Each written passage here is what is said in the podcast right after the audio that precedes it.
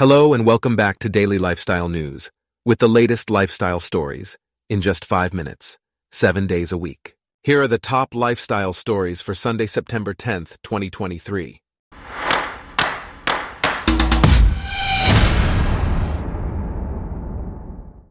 Today's episode is brought to you by Blogcast, your personalized audio feed, available on iPhone and Android.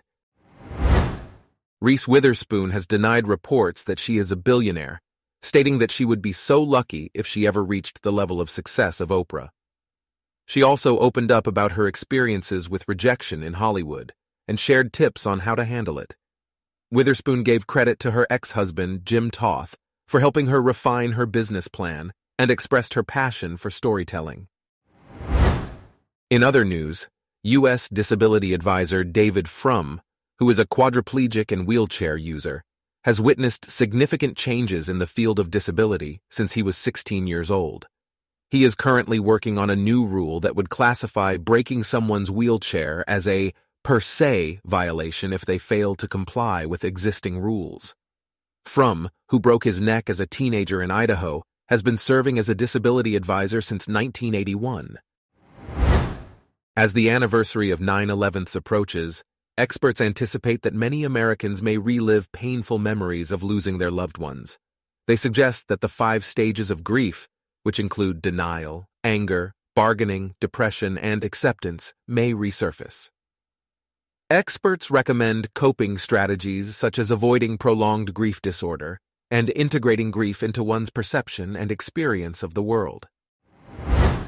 Meanwhile, G20 leaders from the world's largest economies have agreed to triple their efforts in renewable energy and allocate more funds for climate change related disasters. However, they have maintained the status quo regarding the phasing out of coal, which emits carbon dioxide. This declaration sets the stage for an ambitious climate agreement when they convene at the Global Climate Conference, 28 Colombian pesos, in Dubai later this year. According to a report by Global Energy Monitor, G20 countries are home to 93% of the world's operating coal power plants and 88% of proposed new coal power plants. In transportation news, Metro will launch its final planned service increase on Monday, offering more frequent train trips than ever before. This service expansion represents a 6% increase in train trips, which is a remarkable 60% increase compared to levels one year ago. This marks the 11th service increase since last summer as transit service rebounds from the impact of the pandemic. During peak weekday periods, the Red Line will have trains running every five minutes, while the Blue and Silver lines will operate every 10 minutes.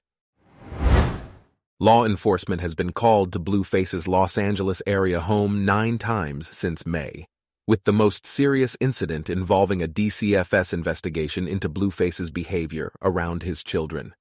The DCFS launched an investigation after Blueface posted a video of himself asking his son if he was gay while women were stripping in a nearby room. Other calls to the house included noise complaints due to loud music and barking dogs. In a heartwarming video shared on her Instagram story, Olivia Munn captured her 21 month old son, Malcolm, saying goodnight to the clouds and sun, showcasing his curiosity about the world around him. Munn also shared a video of Malcolm accidentally destroying a birthday cake she had made for comedian John Mulaney. Munn and Mulaney have been friends for years, and she supported him when he entered rehab in 2020. The couple welcomed their son, Malcolm, in November 2021, and Mulaney has expressed how fatherhood has profoundly impacted his life. In a separate development, after undergoing a heart operation in 2014, Pherson experienced a range of symptoms that puzzled multiple specialists. In 2021, he was diagnosed with VEXAS syndrome, a rare autoimmune disease that affects one in four men over the age of 50. The median survival rate from symptom onset is 10 years, and there is hope that a transplant could potentially reset the immune system.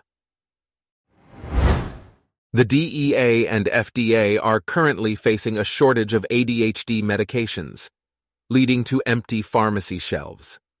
Both agencies have been pointing fingers at each other, with the supply of ADHD drugs remaining uncertain and shortages potentially lasting until the end of the year. The DEA has imposed restrictions on the types of amphetamines that pharmaceutical companies can use to manufacture the pills and has requested the return of any leftover amphetamine. On the other hand, the FDA has recently approved several generic versions of Vyvanse for the first time, but it is too early to determine the impact on the situation. Our top lifestyle stories for today are brought to you by Blogcast, your personalized audio feed. Download the free Blogcast app on your iPhone or Android today. If you enjoyed this, please consider listening to our other podcasts Daily Business News, Daily Tech News, Daily Science News, and Daily World News. Thanks for listening. Blogcast.